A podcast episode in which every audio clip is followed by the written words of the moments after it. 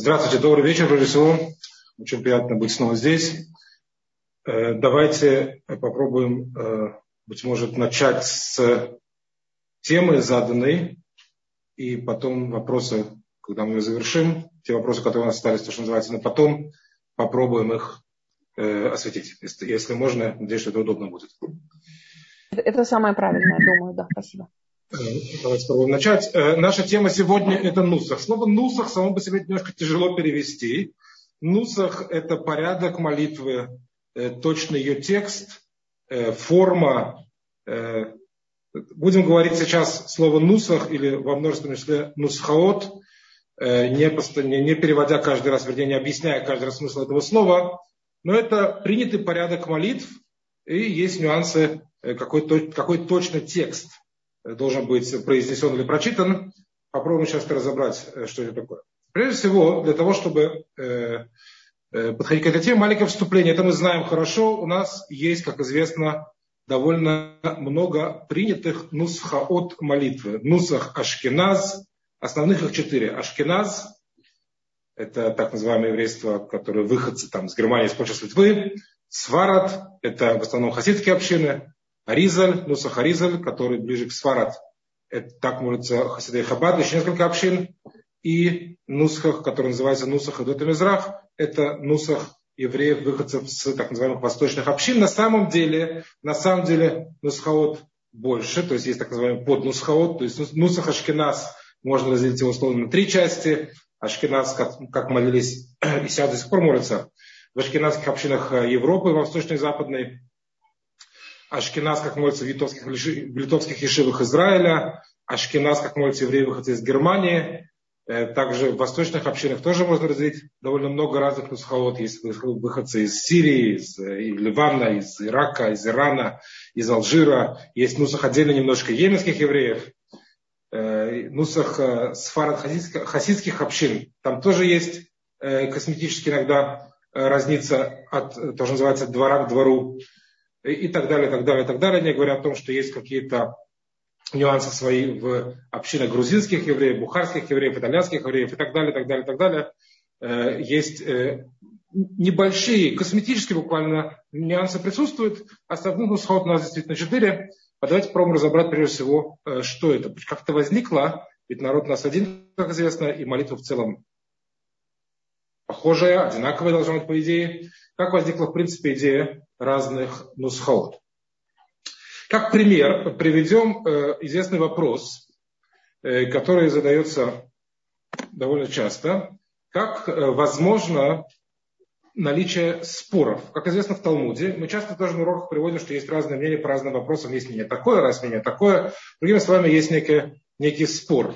Некий спор, то, что называется на махлокет, есть некие споры, иногда это теоретические споры, иногда даже споры практические, как правильно делать так или иначе, как это правильно воспринимать. Прежде всего, когда мы говорим на русском языке слово «спор», то у нас сразу же возникает ассоциация, что когда есть спор, значит есть две там, или три или пять сторон, больше, чем одна сторона, больше, чем одно мнение. Кто-то прав, кто-то не прав. Так обычно, по крайней мере, я понимаю, э, переводится слово спор с русского на русский. То есть кто-то прав, кто-то не прав. Когда мы говорим про спор, про который в Талмуде написано спор во имя небес, то здесь оно немножко по-другому, на самом проще. Спор, который есть у нас, будь то в Талмуде, будь то между законным учителем и так далее, это не вопрос прав или не прав. Это вопрос двух разных углов зрения, двух разных подходов, двух разных описаний того, и, и то, то, того же самого объекта, условно говоря, того же самого момента. То есть, если мы говорим про спор, сколько будет 2, 2 4 или 5, например, кто-то сказал 4, сказал правильно, тот, кто сказал 5, наверное, в рамках школьной программы, он сказал неправильно, он ошибся. Да, тогда спор, получается, одна сторона права, другая сторона не права. Но когда мы говорим про споры, написанные в Талмуде, то здесь э, написано в Талмуде много, несколько раз. Элу вейлу диврейлу ким хаим. И то, и другое слова живого Бога. То есть и то, и другое, и та точка зрения, которая А, условно говоря, и вторая точка зрения, которая Б, и то, и другое слова живого Бога, и то, и другое имеет право существования, и то, и другое в целом правильно. Это не тот спор, который мы привыкли воспринимать, когда кто-то не прав. Просто есть какой-то что-то, да, какая-то ситуация или какое-то понятие и так далее, и так далее, и так далее, которое может быть описано или определено с разных подходов, с разных точек э, рассмотрения, скажем так.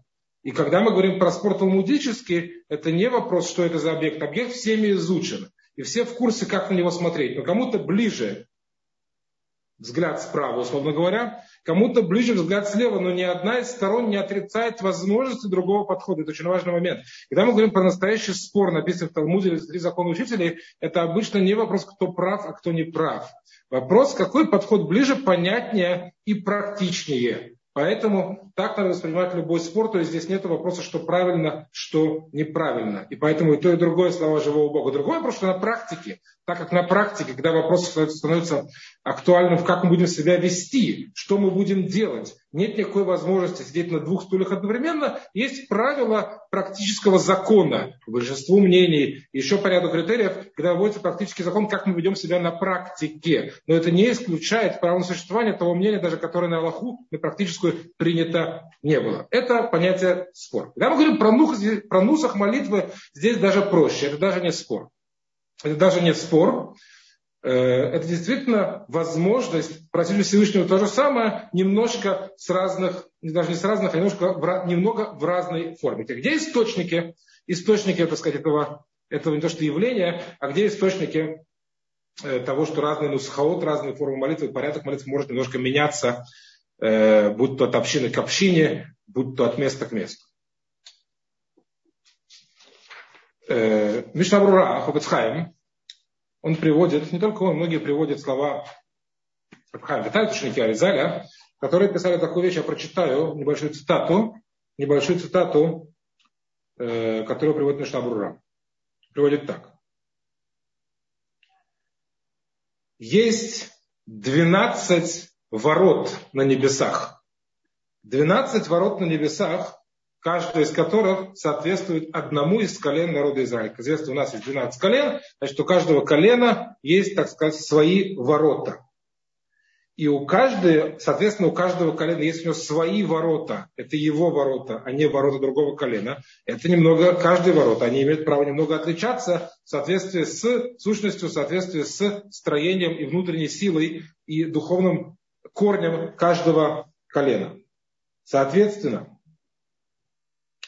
каждое колено, тогда, когда еще было разделение на колено, понятное разделение на разные колена, так что каждое колено, это мы понимаем, в целом 12 колен это весь народ Израиля, но каждое колено имеет какую-то свою особенную духовную сущность, только соединяясь вместе, они дают, они дают общество народа Израиля. Но каждое колено чем-то отличаться от другого, хотя бы именем колено Дана. Это не колено Иуды, хотя бы потому, что у них имена разные. Это уже некая разница между ними. Соответственно, когда каждое колено обращалась к Всевышнему, вернее, член каждого колена, каждый человек, относящийся к тому именно колену, тому или иному колену, он обращался к Всевышнему в соответствии с некой духовной сущностью, духовным корнем своим. И, соответственно, обращение, оно было акцентировано на те моменты, которые соответствуют его духовному корню. Как пример, может быть, немножко грубый пример, но пример. Человек хочет, приходит в некий дом, хочет попросить стакан чая. Хочет попросить стакан чая. В какой форме он будет это делать? Это зависит от того, какой статус у него в этом доме. Если он там живет, например, там муж или жена или ребенок, то просьба о этом том, том, том самом чае будет довольно простая. Приготовьте, пожалуйста, стакан чая. Больше ничего говорить не надо, потому что, условно говоря, его права на этот чай, они заложены в том, что он здесь живет. Если он гость, которого пригласили, он тоже вполне может попросить стакан чая, конечно, будет немножко в другой форме, потому что если ему еще не предложили, то надо попросить немножко более, сказать, э, немножко по-другому, да? но он попросит в некой другой форме. Если это прохожий, который никто не звал, но все равно хочет постучаться, просить стакан чая, третья форма будет третья, но по результату все просят тот же самый чай.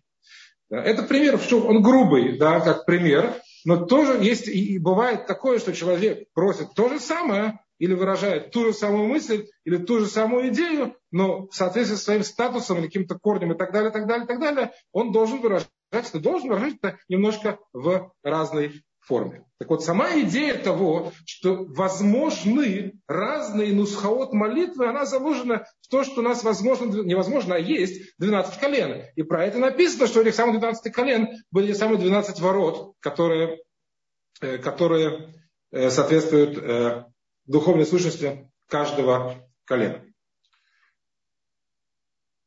Более того, в скобках, скажем в скобочках, что есть мудрецы последних поколений, последних 300 лет, 400 лет, которые приводят еще дальше. Они приводят, что на самом деле, как известно, в храме, в храме было 13 ворот. Не 12, как вроде бы казалось бы просто, 13. То есть 12 ворот по каждому колену. Есть некие 13 ворота, которые как бы общие для всех.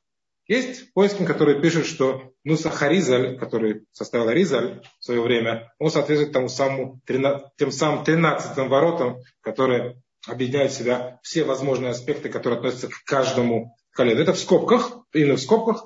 Не совсем не будем в это э, углубляться, потому что тема более чем непростая. Как бы то ни было, как бы то ни было, э, сама идея того, что есть разные нусхаот, она заложена в самой идее народа Израиля. Где мы находим где мы находим, что так оно как бы практиковалось, скажем так, мы находим в Талмуде. Находим в Талмуде в трактате Рувин, по одному из комментариев, но как бы то ни было, такой комментарий присутствует на месте, в трактате Рувин в Иерусалимском Талмуде, в Иерусалимском Талмуде, в трактате Рувин, э, в третьей главе, приводится некая переписка между мудрецами народа Израиля и мудрецами Вавилона. И там приводится буквально такой текст письма, есть так можно сказать, какая-то фраза, что написали, что несмотря на то, что мы вам послали порядок молитв, то есть если там был запрос на какой-то, какие молитвы читать, какие молитвы читать там, тогда, тогда и тогда, был ответ, такие, такие, такие. И дальше написано, несмотря на то, что мы вам послали порядок молитв, которые надо читать, вы не меняйте, не меняйте от э, того э, нусаха, вот той формы, которую ввели ваши предки. То есть уже в Талмуде мы видим, что возможно две разные формы. Одна форма присланная из земли Израиля, некий нусах молитвы, присланный из земли Израиля. Некая форма, которую ввели предки тех, кто получил это, это, это послание в Вавилоне. Написано, не меняется. Сейчас мы дойдем до того, что правильно и неправильно менять, но мы видим сам, сам факт того, что возможно два разных нусаха, это уже написано в Талмуде, и так оно всегда практиковалось. При этом очень важно, очень важно, сейчас приведем даже пример, очень важно, э, дойдем, правильный вопрос, дойдем, дойдем до этого.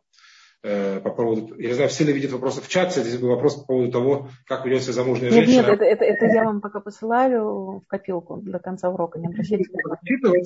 Просто я их вижу. Хорошо, спасибо. Э, значит, э, приведем сейчас пример. Прежде всего, э, есть очень важный Хатам Супер название. Хатам Супер пишет фундаментальную вещь он пишет, что любой нусах молитвы, неважно какой, восточных ли общин, сфарат хасидских общин, нусах Ашкенас, неважно, по концовке любой нусах, он включает в себя одинаковые совершенно аспекты. То есть, если, условно говоря, мы должны попросить А, Б, С, Д, поблагодарить А, Б, С, Д и, и так далее, то в конце концов любой нусах он будет, в него будет включены вот те самые X пунктов, которые необходимо, чтобы они там были. Там будет все одинаково. На выходе, то, что называется, будет то же самое. Вопрос, какая будет форма и какой порядок, вот здесь есть разница между разными нусхаот. Но молитва по концовке, она будет такой же. Мало того, что построение, обратите внимание, построение молитвы, оно абсолютно одинаковое. У всех нусхаот возьмите сидур, любой, можем, можем взять сидур, открыть шахарит будет одинаковый всегда по построению. Проход, Курбанот, Земра, Шма Исраиль, Шмуна Исраиль и так далее. Это не меняется нигде. Но даже когда мы находим разницу между нусхаот, кто-то говорит псалом А, кто-то псалом Б, даже мы, в тексте Шмунайсера есть небольшая, но разница и так далее, и так далее, и так далее. На выходе это все то же самое. Вопрос, как это сформулировать. Где-то более кратко, где-то более развернуто, где-то намеком, где-то открытым текстом. Но все аспекты, которые мы выказываем, то, что называется, проговариваем, в конце концов, в молитве, они одинаковые для всех. Но схаут разница, тоже называется на иврите бессигнунот. В форме выражения, но не в сути и не в содержании. Этот момент необходимо понимать, потому что мы, когда будем задать вопрос, может ли быть такое, что, допустим, я, привыкший молиться Нусук Ашкеназ, будут где-то молиться сфарат, правильно ли это, возможно ли это, мы увидим, что это, конечно, возможно, потому что на самом деле это одно и тоже. Приведем пример. Приведем пример. Э, есть э, молитва, всем известная, Кадиш. Молитва Кадиш, э, она составлена на арамейском языке, как известно. Я сейчас приведу несколько слов из нее, покажу разницу между нусах Ашкинас, например, и Сфарат, и мы поймем, что на самом деле это одно и то же, просто где-то более сжато, где-то более, более подробно. Там написаны такие слова. Мы просим Всевышнего о том, чтобы в мире, который он создал по своему видению, Балмади Врахируте, в Ямлих Малхуте, и будет Э, в Ямлих Малхуте и восцарствуется, если так можно привести, его царство, то есть проявится его царство, запятая. Дальше в Нусах Сфарат есть добавление, которого нет в Ашкиназ. Вейцмах Пурканеви Кареба Шехем. И расцветет э, спасение и приблизится Машех. Это есть в Нусах Сфарат. В Ашкиназ этого нет. Что получается? Ну, Сахашкин не просит за Машеха? Конечно, просит. Ну, Сахашкин здесь выражается более сжато. В словах «и восцарствуется». Его царство уже написано просьба о том, чтобы царство Всевышнего было полным, это и есть Машех. В Нусах Сфаров в данном контекстном, конкретном контексте Просто это развернуто, проговорено более подробно. Но суть она одна и та же. И, те и все, все просят за то, чтобы Царство Всевышнего в том проявилось через то, чтобы приблизилось наше избавление и пришел Машех. Поэтому как пример я привожу это, что по сути молитвы они такие же. Вопрос, в какой форме это будет выражено. Это прежде всего то, что называется теоретическая база, теоретическая база э, того, что, не что, что у нас есть действительно разные нусхаот, но мы говорили, это по сути разная форма выражения тех же самых просьб, благодарений и так далее. Теперь попробуем немножко э, перейти к некой практике. Э, здесь вопросов у нас, э, наверное, три, может четыре. Прежде всего, как, как выбирается нуслах, ну, человек находится в неком, жизнь, на неком этапе жизненного пути, он должен, он должен выбрать нуслах, как он будет молиться. Допустим. Допустим, такое возникает. Раз. Второй вопрос, который может возникнуть, можно ли, нужно ли, уместно ли менять нусхаут. То есть я молюсь, допустим, всегда по нусаху. Допустим, Ашкинас, правильно ли и нужно ли поменять на сфарат в тех или иных ситуациях или наоборот. Есть вопрос, который был задан, я вижу, э, по поводу того, как э, женщина, выходя замуж, э, ведет себя, меняет ли она нусах на тот нусах, который привычен ее мужу. И вопрос, как вести себя в синагоге, как вести себя в синагоге, если я молюсь по некому нусаху, привычному мне, так оказалось, что я пришел в меня, где молятся по-другому нусаху, как мне себя вести, если я молюсь сам, или если так вышло, что я должен вести общественную молитву, как Хазан, Шлех Цибур. Эти вопросы надо попробовать прояснить.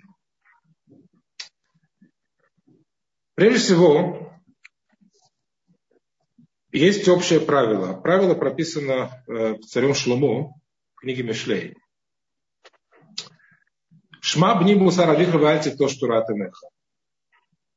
Слушай, сын мой, поучение твоего отца, и не оставляй, не отклоняйся от правил матери своей. Так дословный посуд звучит, который говорит Шлому Амера, царь Шлому. Э, вот в этих словах не отклоняться от поучения матери,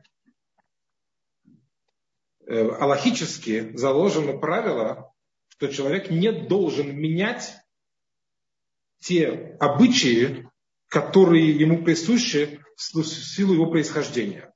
То есть если родители, они относятся к выполняют обычаи, вот определенные, сейчас мы приведем примеры, какие-то определенные обычаи, вот у них вот так заведено, в том числе нусах молитвы, который, к которому они привыкли, то ребенок, он не должен менять, относительно того, что его научили дома. Это, кстати, в скобках, это есть источник того наставления, которое мы проводили выше из Иерусалимского Талмуда, что да, мы представили вам порядок молитв, но при этом, если у вас есть, если у вас есть обычаи, которые ввели ваши отцы, не меняйте его. Это общее правило, логическое, оно часто встречается, да, задается вопрос, менять ли тот или иной обычай. Э, потому что есть обычаи в разных общинах, даже, может, в разных семьях, да, те или иные обычаи не всегда можно взять и поменять. Каждый вопрос будет индивидуальный, но во многих случаях задастся, здесь на столе то, что называется, будет лежать вопрос написанного альтитош, да, не оставляя обычаи дома, обычаи отцов, обычаи дедов, то, как в той общине, где ты вырос, то, что называется, те обычаи соблюдай, не меняй их. Актуально довольно часто в э, праздники, где существует много разных обычаев. Э, да и в молитве, если принято в каком-то нусахе человек какой-то псалом, не меняй, не меняй нусах, не меняй, не меняй порядок молитв. В Песах очень много подобных примеров. Э, потому что есть очень много разных обычаев, особенно в законах кашрута и так далее. Как бы то ни было, общее правило гласит, не меняй обычай, который, э, который установился у тебя, у твоих предков, но здесь надо очень аккуратно к этому подходить, надо знать, что является обычаем, а что является просто какой-то нормой принятой, но это не имеет статус обычая, который обязательно к исполнению. Это индивидуальные очень вопросы, которые надо каждый раз смотреть на ситуацию. Но как бы то ни было, сама идея, она написана в Аллахе много-много раз, не меняй обычаи, которые есть. Поэтому, по идее, по идее, по идее, если человек задает себе вопрос, какой нусах мне молиться, то по идее мы должны проверить, как молились наши деды или прадеды, или прапрадеды, кого как. Да? То есть найти корни моего происхождения. Да? И вот понять, как молился мой дед там, или, или прадед, или еще кто-то, да, откуда я, где, мое, где, где мои родные выросли, и какой нусах у них, скорее всего, был. Так оно по идее. Но при этом поиским пишут, поиским пишут, что если человек э, не родился в среде, где его с трех лет научили буквам, а в пять лет начал учить молиться, и там к 13 годам он знает молитву уже наизусть всю. Ну, не, не получилось, как у многих из нас, не получилось вырасти в такой среде он пришел к этому в каком-то другом, более зрелом возрасте. И, соответственно, он где-то уже начал, то, что называется, он где-то начал учиться, он где-то познакомился с Торой, он где-то начал молиться. Поиским пишут, что человек в такой ситуации, если он уже привык к тому мусаху, который его научили, он не должен его менять. Даже если он выяснил свои корни, например, он Муса Хашкинас, он учился в Литовской Шиве, и он выяснил, на самом деле, это все родители его какого-то хасидского двора в Венгрии, например, да, и он, э, по идее, должен молиться Нусах Сфара, так, по крайней мере, его прадед молился в Венгрии Нусах Сфара. Но как бы то ни было, э, уже если у него Нусах установился, привычно ему, менять он его не должен, да, он будет подобен в этом случае человек, который сделал гиюр, который, разумеется, будет принимать тот нусах, который его научили те, кто его гиюру готовил, например. Вот. Поэтому так, как обычно те темы, которые мы сейчас обсуждаем, у человека на практике подобные вопросы возникают, когда он уже молится, если он уже молится какой-то нусах, то в большинстве случаев, в большинстве случаев он его менять его не надо, он уже молится, как он молится, он привык, он научился, пусть продолжает молиться тот нусах, который к ему привычен. Есть частные вопросы, если человек, допустим, он с фарадей, ну, происхождению, да, он приехал с восточных общин, и так получилось, что это, это всем понятно, да, что вот у него происхождение такое. Начал молиться Ашкинас. Есть здесь поиски, которые говорят поменять на сфарад, э, нусах сфаради, танахон, есть или наоборот. Но это вопрос уже частный. В целом, человек, который приходит молиться, вновь на основании того, что мы говорили выше, что в целом молитва, она одинаковая для всех, по большому счету, в, в корне своем, здесь менять не надо. Э, при этом есть поиски, которые пишут, что если человек переехал на новое место жительства, и там, там, где он живет сейчас, новое место жительства, там нету вообще синагоги, которая молится по нусу, которой он привык молиться, нету. Такое бывает, да. Человек живет в Израиле, наверное, это менее актуально, но за границей это вполне себе, вполне себе актуально. Человек, допустим, жил в городе X, где была синагога хасидская, он переехал в другой город, на совсем, переехал на совсем жить, и там нету хасидской синагоги вообще, есть только литовская, или наоборот, совершенно неважно. Здесь есть посин, которые говорят, что если ему мешает то, что его носах отличается, он может его поменять, но вновь такие вещи надо делать только посоветовавшись с компетентным раввином на практике. Как мне делать? Менять, не менять? Если не менять, если менять, то что менять? Э, вот, поэтому в целом подход человека, который привык молиться, как он молится, он так и продолжает, так и продолжает молиться. В вопрос э, по поводу человека, который, вернее, извините, человека, не человека любого, а вопрос по поводу ситуации, когда женщина вышла замуж. Общее правило гласит, общее правило гласит, что женщина, выходя замуж, принимает обычай мужа. Это общее правило. Причем в любую сторону, в любую сторону. Будь то в сторону облегчения, будь то в сторону устражения. Например, женщина, которая вышла замуж, допустим, за еврея из, например, там, из Ирака, например, там, или из Сирии. Да? И они в Песах евреи восточных общин кушают рис, как известно, кушают китниот, они едят рис. Шкинадские общины рис не едят. Женщина, которая вышла замуж за представителя восточной общины, она имеет право, должна, должна иногда, если муж хочет, есть рис в Песах, никаких проблем, она принимает обычаи мужа даже в сторону облегчения. Да. И наоборот, есть какие-то обычаи, которые Сейчас. Есть какие-то обычаи, которые, э, есть, есть обычаи, которые э, в сторону устражения, то, разумеется, женщина, выходя замуж, их принимает. Соответственно, когда мы говорим про нусах молитвы, здесь тоже на уровне идеи женщина, которая вышла замуж, по идее принимает форму, как молится ее муж. Но так же, как в обычаях в сторону устражения. Или в сторону, в сторону устражения. Да. Э, женщина может, если муж согласен. Если муж согласен, женщина имеет право продолжать устражать, как она привыкла в доме у своего отца. То есть, если она всю жизнь рис не ела, вышла замуж в доме мужа, рис едят, но он готов ей разрешить его не есть. Как бы он понимает, что ей это мешает, она может продолжать его не есть, никаких проблем. То же самое нусах молитвы. То же самое нусах молитвы, если женщина привыкла молиться. Например, Ашкинас она вышла замуж, в доме мужа молится сфарад, но мужу не мешает, что у, него, жена молится, продолжает молиться привычный ей нусах, в этом нет никаких проблем. Все то время, что это не мешает мужу, тогда можно продолжать, тогда можно продолжать э, молиться по тому нусуху, который есть у нее из дома, есть у нее из дома отца. Если муж против, то здесь, да, она обязана идти по тому нусуху, который требует, чтобы, чтобы был у, которая есть у ее мужа, если он требует, чтобы она тоже перешла на ту же самую форму молитвы. Теперь было два вопроса здесь, прежде всего, которые сейчас, по, по, что называется, по, по тексту. По поводу произношения, если я правильно понял вопрос. Действительно, есть разные формы, как считают огласовки, камац, комац, хейлом, хойлом и так далее, так далее, так далее. Есть э, современный иврит, который больше похож на то, как молится Нусах сефардских общин, есть произношение Ашкеназим, есть произношение Хасидим, есть произношение э, у емских евреев немножко свое разных букв и так далее. Э, имеет ли значение и важно ли, э, если я, скажем так, прежде всего говорю молясь Ашкинас, да, мое произношение как, как, как, как современный врит или наоборот, и как правильно в синагоге э, молиться и так далее. Моше Файшан пишет, что в целом человек, который молится на любом из произношений, он тем самым заповедь и обязан свою выполнять.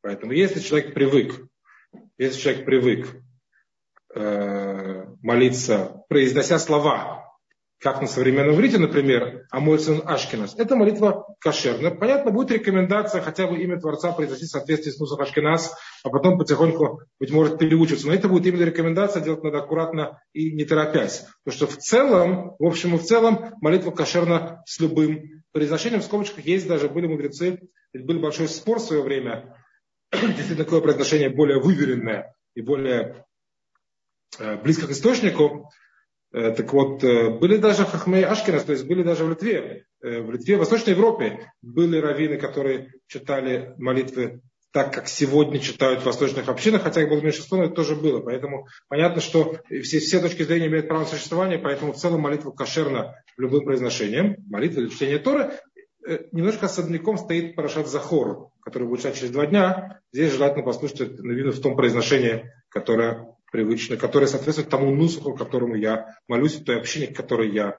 отношусь. Э, это по поводу произношения, то есть здесь не, нету здесь жесткого, а, скажем так, э, э, обязанности читать вот именно О или, или А, или О, или Ой и так далее, в зависимости от нусаха. Это желательно, но это не делает молитву действительно, дай Бог. Оно кошерно будет в любом, в любом случае, в любом раскладе. Здесь был вопрос по поводу нусах Бней Ноах. Э, Нусах Бней Ноах, может, я немножко конца понимаю вопрос. Если речь идет про тех, кто сделали гиюр, те, кто сделали гиюр, молятся по тому нусаху, как они начали учиться в том месте гиюру готовили. Да. И совершенно неважно, какой это будет нусах, тот, который они так как не научились молиться, поэтому нусах они будут продолжать молиться уже после, после гиюра. Еще один вопрос, который часто возникает. Э, человек, который находится в синагоге, где молится другой нусах. Это вопрос важный, надо его проводить немножко более подробно. В Талмуде трактате Вамот, в Талмуде трактате Вамот э, приводится, что одна из трактовок стиха, есть стих в Торе написано «Лотит Гудуду». Это посыл в Торе. «Лотит Гудуду». Простой перевод этого слова «Лотит Гудуду» – это запрет. это запрет наносить себе увечья как траур по умершему. Это запрет, который относится к э, запрету уподобляться идолопоклонникам. Был и такой идолопоклоннический обычай в свое время э, наносить себе увечья, царапины и так далее в траур по умершему. Тора нам это запретил. Это простой перевод Лотит Годуду. Талмуд Трахати Ивамот. Здесь вопрос по предыдущей теме, простите, я прервусь. Если Бенох, Бенох, который Юр не делал, то он, наверное, должен молиться на любой, любой нусах, который он для себя выбрал, если он молится по тексту Сидура. Если он молится своими словами, разумеется, может молиться своими словами в любой совершенно форме. Вернемся. Э, тому Трактате Ивамот, э, он приводит, э, тому Трактате Ивамот приводит, что есть еще одна трактовка этого посука. Okay, тем более. Если все видят, здесь приводит, что есть, сегодня уже я не знал, есть составленный сидур для Абнейноах, и там, скорее всего, надо просто, если он такой существует, надо действительно его взять, пользоваться, как там написано, оно, можно исходить из того, что оно выверено и правильно. Окей, давайте попробуем еще раз. Тому Тартати Ивамот, тому Тартати Ивамот приводит, э, что есть еще одно значение у Пасакалот Гудаду. Нельзя в одном месте, будь то город, если он как бы является одной общиной, будь то община одна, синагога одна, нельзя в одном месте вводить параллельно два разных обычая. То есть, как пример приводится там, что, допустим, если есть община, должен быть один раввинский суд, не должно быть два с разнящимися мнениями. Не должно быть в одном месте синагога или община, чтобы публично проявлялись два разных обычая. Это неправильно, это приводит к некому, по крайней мере, выглядит, а может быть даже приводит к некому расколу. Должно быть в одном месте, но должно быть одинаково. Пример приведем. Если есть некая синагога, если есть некая синагога, например, хасидская синагога, например, где время э, выхода шаббата, я к примеру покажу, принято идти по мнению, которое считает, что шаббат заканчивается через 72 минуты после захода солнца. Вот такая синагога, всегда там так себя ведут, и миньян постоянно установлен на молитву вечернего Маариф на исходе субботы через 72 минуты после захода солнца. В этой синагоге будет неправильно проводить молитву раньше, потому что там есть устоявшиеся обычаи, что молитва Маариф вот в это время будет неправильно, будет запрещено организовывать там молитву в другое время, как бы наперекор, в, разно, в разрез с существующим обычаем. К чему мы это приводим? Когда человек находится в синагоге, где есть некий нусах, например, он приехал в синагогу, где есть нусах Ашкинс, например. Сам человек привык молиться с фаром. Что делать? Прежде всего, Мойша Пашин пишет, что это, прости, э, пишет, что это однозначно. Если человек приехал и нет своего сидура, и он не помнит молитву, молитву наизусть, пусть берет тот сидур, который там есть, и молится по тому сидуру, который там есть, хотя текст будет ему немножко непривычен, здесь никаких проблем, однозначно правильнее молиться по другому нусуху, чем не молиться вообще. Здесь вопросов нет в принципе.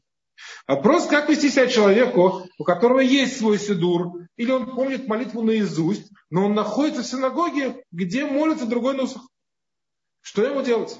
Молиться, как он привык, или же так, как сейчас я нахожусь, в том месте, где есть обычай, молиться по некому нусуху. Будет неправильно, если я буду молиться по другому нусуху. Это, это некий раскол, это неправильно, это ло цитгуду, тот самый запрет, про который мы говорили выше. Как себя вести? Руководство практика, оно предельно простое. Предельно простое. Те молитвы, те части, которые читаются шепотом или даже не шепотом, но тихо, их можно продолжать, может даже нужно правильно продолжать по тому нусаху, по той форме, к которой я привык. Да, потому что это не выглядит, это не, здесь нет некого публичного действия, публичного, явного, видимого, которое противоречит принятому обычаю. Более того, мне тоже, наверное, удобнее, чтобы не запутаться, просто чтобы читать по тому нусуху, который, к которому я привык, это разрешено. Но те части молитвы, которые читаются вслух, здесь необходимо читать их по тому нусаху, которым молятся в этой синагоге. И разумеется, если так получилось, что я хазан, я должен читать молитву по тому нусаху, который принят в этом месте. Сейчас мы дойдем до исключения некоторых, как бы то ни было, это общее правило. Где, где это актуально? Больше думаю, что актуально. Где это актуально? Это актуально в части, которая называется к душа который считается повторением Шмунайстры. Если Нусах Ашкинс начинает Никадеш эт Шимха Улам, Нусах Сфарат начинает на, на, на, на Арицхо, да, другие слова, да, и другие слова там начинаются, да. Если Нусах Ашкинас там, в Кадише говорит в одном месте Бригу, то э, Нусах Ашкин, Нусах Сфарат в том же месте говорит Амейн. Это говорится вслух те части, которые произносятся вслух, которые прилюдно, видно и слышно, их надо произносить в соответствии с тем нусхом, который установлен в той синагоге, в той синагоге где я сейчас конкретно нахожусь. И то же самое порядок молитв. Если, например, Нусах Ашкерец в конце молитвы Шахарит читает Алейну, а потом песен дня, а Нусах Сфара читает наоборот, здесь я должен буду поменять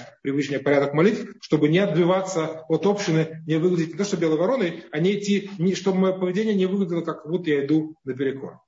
При этом поиским приводит то, что касается произношения ашкенадская или сефардская, так как сегодня всем известно, что существуют разные произношения, это никого уже давно не удивляет, оно не так явно, не так явно кричит о том, что я делаю что-то особенное, то произношение можно оставить привычное себе. Ну, как пример, например,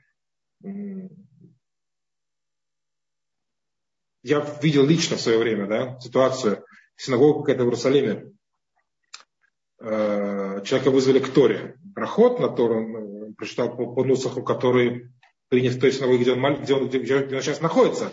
Там были, по-моему, сирийские евреи или алжирские, я не помню. Какая-то синагога э, восточ, восточных общин. Он на Шкиназе был, и его вызвали к Торе. Благословение он прочитал слова, как написано в Сидуре в этой синагоге, как положено. Но произношение было ашкенадское, но немножко косо посмотрели. Люди не поняли это. Почему ты здесь э, делаешь, как у нас не принято. Здесь надо быть очень аккуратным, чтобы, не дай бог, не выглядело, чтобы как будто человек идет наперекор принятому, принятому обычаю. Исключения составляют, если, наверное, актуально больше для Израиля, Америки, может, Англии, там, где есть так называемые батекнесы штиблах. Батекнесы штиблах, штиблах это комната на, на идыше. Бетнесет Штиблах – это место, где люди собираются не как э, вот миньян в 7 утра, в 8 утра, в 9 утра, так, по порядку, да? Но просто люди все приходят, собираются меня, начинается, начинается молитва. Собирается еще один меня, начинается молитва. Хазан встает, кто первый встал, тот и хазан. Соответственно, нусах молитвы, это как хазан. Если хазан оказался хасидом, то будет сварах. Хазан оказался литовским будет Ташкинес. Хазан оказался из Сирии, будет нусах Мизра. Как получится? То есть нет постоянного нусаха в синагоге. Она изначально под все нусхаот прописано. Здесь, разумеется, вот эти ограничения действовать не будет. Каждый молится, как он привык. Это части, которые читают вслух. Это э, то, что касается разных нусхаот в свете Аллахи. Если есть вопросы по этой части, Может быть, их можно написать или задать сейчас, а потом пойдем дальше.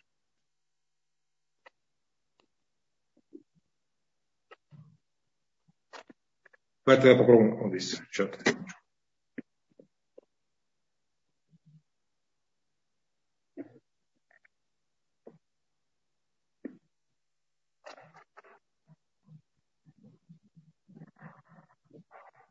Здесь э, в чате мы более-менее ответили. Okay, да. Есть какие-то вопросы по, по этой части? Давайте попробуем сейчас прямо задать и ответить, и потом пойдем, у нас есть еще две маленькие темы. Вопросов нету. В YouTube нигде пока не вижу. Топ, я вижу, технически пока не получается. Давайте пойдем дальше, потом попробуем вернуться к вопросам. Э,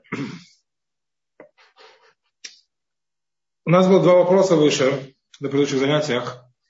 Первый вопрос был по поводу того, что в самом начале озвучили. Э, читать ли ты или ночью? Как, э, ответ да, можно читать. Это потом только разобрать немножко, чтобы было понятно, откуда это берется. Э, есть в книгах по букве закона нет никаких вопросов, можно читать ты или ночью. Но сама идея, она лежит в, она лежит в, в том, что приводит, даже сколько поскер, сколько приводит больше называется по кабале, то есть в силу каких духовных корней, есть идея, которая звучит так, что дневное время суток, оно больше э, предполагает изучение письменной Торы, а ночное время суток больше предполагает изучение устной Торы.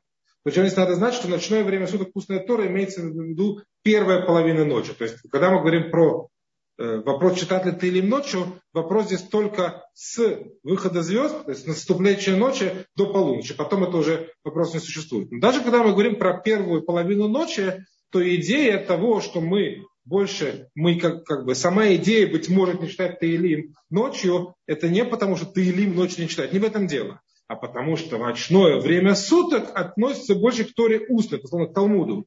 Да? А Тора письменная, а Таилим, это часть письменной Торы, часть Писания. Это относится больше к дневному времени суток. Понятно, что когда мы говорим, что вопрос читать или не читать Таилим ночью, он в той форме, он задан только в одной форме. Если я могу учить Талмуд, правильно ли читать Таилим? Здесь, быть может, будет ответ, лучше вечером получить Талмуд, а Таилим прочитаешь на завтра. Но если у меня вопрос, читать ли Таилим или не читать ничего, однозначно Таилим ночью ну, можно, ну, нужно и можно, никаких проблем их читать. И даже, ну, да, и, да, ну, даже без этого буквы закона проблем с этим никаких нету. Если человек чувствует необходимость, или он просто не успел днем прочитать Таилим, который он обычно читает, или ситуация какая-то, что необходимо молиться Творцу, а Таилим это часть молитвы, это один из универсальных способов обратиться к Всевышнему в случае какой-то напасти, однозначно это разрешено. Да. Поэтому здесь вопроса быть не должно. Твилим ночью, если надо, однозначно читаем. Есть только один часовой раздел. Есть э, начало ночи, это выход звезд. Есть полночь. Вот это период, когда вообще, в принципе, может возникнуть вопрос с начала ночи до полуночи. После полуночи уже, когда идет к утру, то, что называется, этот вопрос вообще не возникает. Вопрос только вот в, этот, вот в это время. С начала ночи до, до полуночи, если я правильно понял ваш вопрос. Второй вопрос, который у нас остался совсем, совсем, совсем не, не поднятым, который несколько раз задавали, это по поводу того, обязаны ли молиться женщина. Это очень интересный вопрос. Давайте попробуем разобрать на две части. Значит, прежде всего, есть общее правило. Есть общее правило, что заповеди делай, то есть повелительные заповеди, исполнение которых связано со временем, женщина освобождена. У этого правила есть ряд, целый ряд исключений. Но общее правило звучит действительно так. Заповедь делай, связанная со временем, женщина свободна. Пример – это сука, например. Сукот, когда мужчины обязаны жить, спать по возможности, кушать однозначно в суке, в шалаше, Женщина свободна. Еще один пример. Это шофар.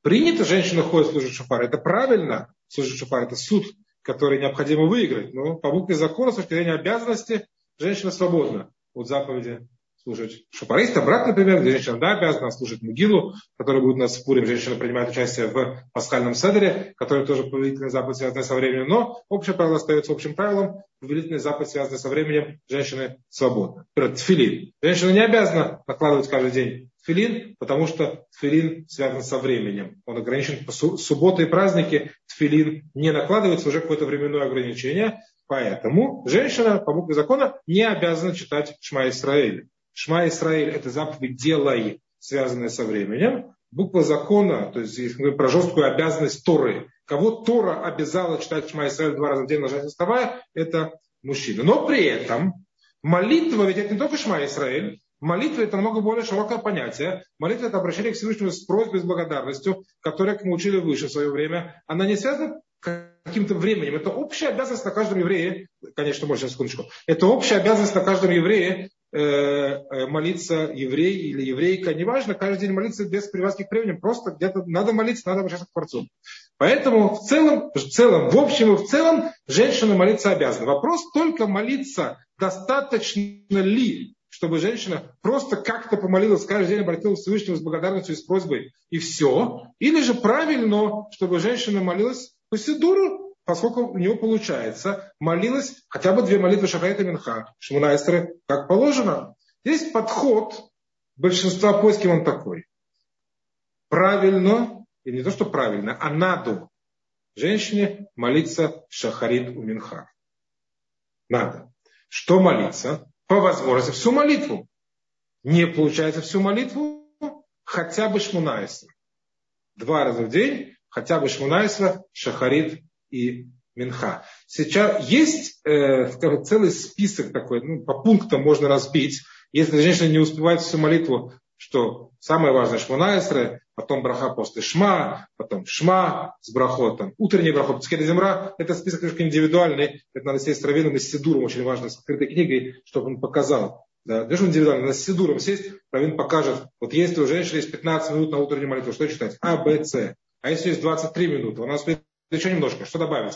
Это надо просто сесть с Сидуром да, и, э, и, и, и отметить себе, я думаю, сейчас не очень получится это сделать, но такой, такие законы существуют, довольно простые, надо просто один раз для себя пометить в Сидуре, что, с чего начинать, чем заканчивать, в зависимости от времени. Да. Минха проще, Минха это только шмайстра, по крайней мере, женщина должна успеть молиться. Теперь, если женщина не успевает, прежде всего, то, что называется, мы видим, что многие поиски разрешают делать даже сидя шманайсер в автобусе. Ну, в автобусе может будет мешать, но как бы нет. Даже в автобусе, да. Если человек не за рулем, то он может прочитать шманайсер сидя. Это лучше, чем не читать его вообще. Мы говорим про женщину.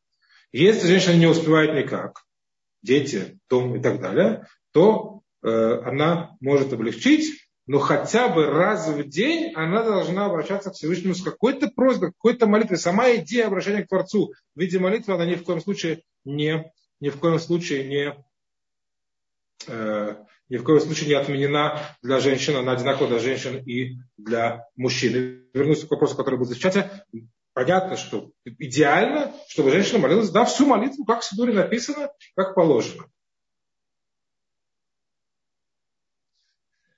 Чем больше, тем лучше, несомненно. Да? Вот. Э, теперь э, в, в обязанность миньяна на синагоге, это у нас, наверное, будет э, в следующий раз мы будем говорить про миньян в целом и так далее, да. Вот. Но молитва для женщины, надо понимать, что сама обязанность остается для всех одинаковая, сколько молиться по возможности, как положено. На практике, то, что глаза наши видят, если мы говорим про женщину, которая не замуж, девушка, девочка, да, нет никаких причин, никаких причин, чтобы она не молилась хотя бы два раза в день, как положено. Это занимает без меня, ну, просто сидуром 20-25 минут, в шаббат 35 минут, 40 минут. Да, это не то время, которое, в принципе, не, э, не, не, не тяжело найти. Да, нет никаких причин, чтобы женщина, девушка, которая не замужем, нету на плечах семьи, детей и мужа, чтобы она не молилась. Тот, у кого уже есть, слава Богу, это нагрузка в виде семьи, детей и мужа, тогда по возможности надо стараться молиться хотя бы два раза в день, или же хотя бы хоть какой-то просьбой Всевышнему всегда хотя бы раз в день обращаться. Это, я думаю, в общих чертах ответ на вопрос по поводу молитвы для женщин.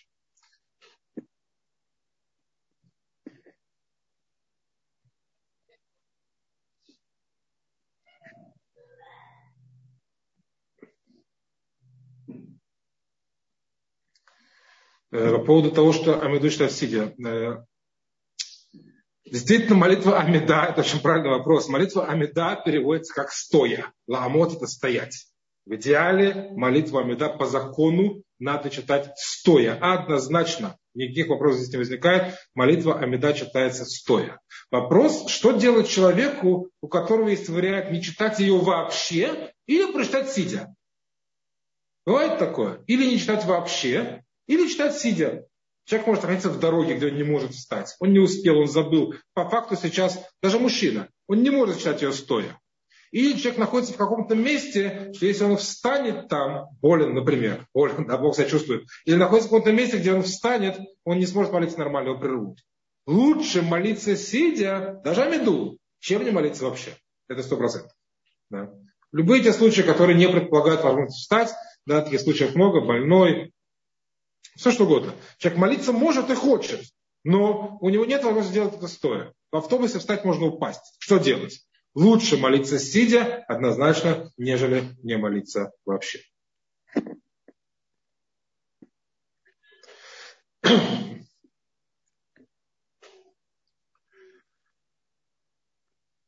В самолете тоже всегда встанешь. Э, это немножко будет относиться к следующему занятию. Как правильно выбирать место для молитвы в синагоге или если они в синагоге, где молиться и как молиться, это целая тема, которую мы Э, будем разбирать отдельно э, на следующем, на следующем занятии. Это все, что касается синагоги, миньяна, место для молитвы и так далее. И так далее. Есть какие-то вопросы? После час.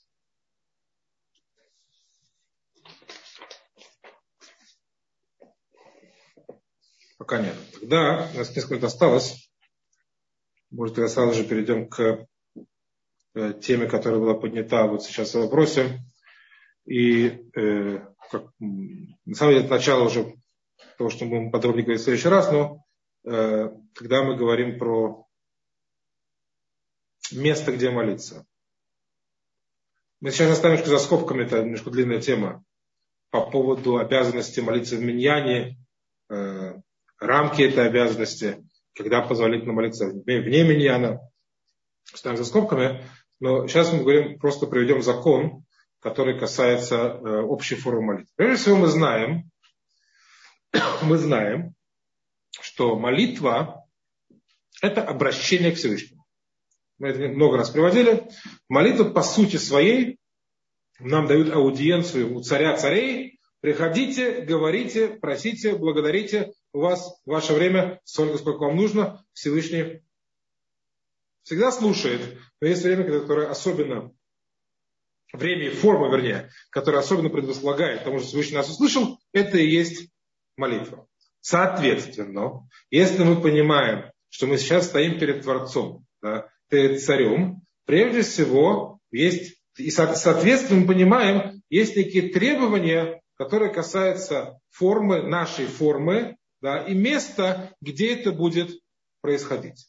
Когда мы говорим про форму молитвы, я прежде всего имею в виду Польским это написано одежда, которую человек одет, она должна соответствовать э, тому, как он ну, может стоять перед царем.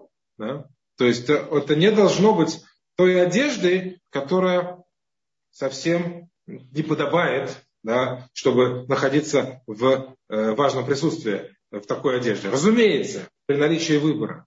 Человек, который работает в спецовке, он не может постоянно снимать ее и одевать назад. Нет такой возможности. Понятно, пусть лучше молится, как он есть. Не дай Бог, нежели не молится, нежели, не дай Бог, не молится вообще. Но при этом и при возможности выбора, человек, который встает, идет к царю на прием, он одевается, соответственно, может не нарядно, но, по крайней мере, строго и аккуратно. Да? То есть молитва должна предполагать некую, ну, принятую, скром, не что скромную, а принятую одежду, которая не будет пренебрежением к тому, что он пришел к царю. Да. Отсюда обычай, что человек может одевать пиджак или шляпу, если он постоянно ее носит, да, или если он ее не носит, тогда он будет молиться в той одежде, как он обычно ходит наверное, на работу, где он должен выглядеть нормально, он в той же одежде будет молиться, он выглядит нормально. Но, наверное, неправильно будет молиться уже совсем-совсем по-домашнему, да, потому что в таком, в таком виде к царю не ходит. Это то, что касается формы.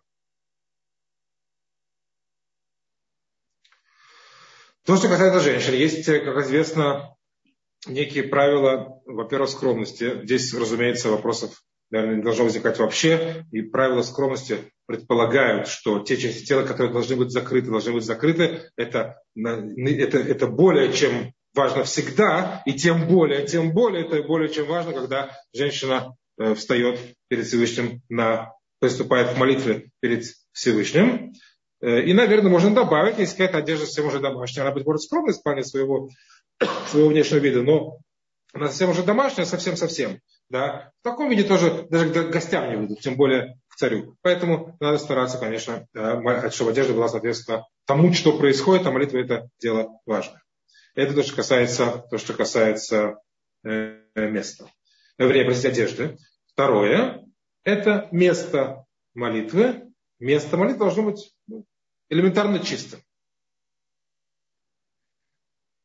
Э, вопрос, вопрос часто. Вопрос часто можно быть босиком. В том месте, где принято ходить босиком, наверное, молиться можно быть босиком.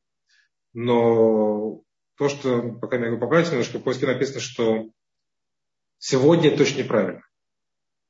Сегодня обувь это часть одежды всегда. Да. Даже человек находится на пляже, ходит без обуви, потому что он на пляже находится, например, в бассейне. Да. Но, в принципе, сегодня обувь это принятый всюду элемент одежды, та или иная. Соответственно, надо не босиком. Лучше, лучше, даже, лучше даже в обуви, чем просто в носках. Да. Это не, не, не уважение к тому, что происходит, молиться без обуви. Когда мы на улицу не пойдем в магазин без обуви мы оденем что-то на себя, мы не пойдем в носках в магазин, так не ходят. Исключая Йом Кипур или 9 Ава, где принято действительно оставаться только в носках. Но в принципе обычно носим обувь. Э, теперь э, место молитвы, оно должно прежде всего, то, что вы сейчас успели сказать, в простом понимании чистое. То есть там не должно быть запахов неприятных, будь то, э, будь то запахи с мусорной ямы, или будь то запахи с отхожего места, что называется, Э, там должно быть в этом смысле чисто, и тем более там не должно быть ничего такого, что эти запахи может истощать. Да? Вот, поэтому, да, скорее всего, скорее, да, тапочки это нормально. Так люди ходят и гостей встречают в тапочках, это дома находится, а она так ходит, это вполне себе, это вполне себе достойно. Да? Так, так оно принято. Вот. Э, теперь, э, но если в месте, где мы хотим молиться, есть что-то такое вот неприятное, да, некрасивое, то, что истощает неприятный запах, или может, или может его от него можно сходить, в этом месте молиться нельзя, это очень актуально в домах, где есть много детей. Если есть ребенок, маленький ребенок, который ходит еще в подгузники, и там что-то есть, в виду, что он ходил зайти по-большому, то в этом месте молиться нельзя. Надо или ребенка переодеть, или ребенка на время удалить. Да. Если ребенок в возрасте, когда он ест уже что-то, кроме материнского молока, в состоянии есть что-то, кроме материнского молока, там, это, условно говоря, 3-4 месяца уже, да, и, в этом, и он должен быть переодет, надо вначале его переодеть, а потом уже молиться. Или вывести его в другую комнату с кем-то и помолиться там, где я нахожусь. Это, может, одно многих мест вступления к будущему занятию. Здесь, наверное, я скажу вам спасибо за внимание. И в следующий раз мы уже э, поговорим более подробно, так сказать, синагоги, миньяна и так далее. Да, там есть, есть период, я сейчас честно говоря не скажу точно какое-то время, но там есть возраст совсем маленький, когда этот, э, это, это чисто. Есть, да, и такой возраст существует. Я сейчас честно не скажу его точно до, до месяца, до недели. В следующем разу я приведу это более подробно. Спасибо за внимание. Всем всего хорошего. До новых встреч. Спасибо.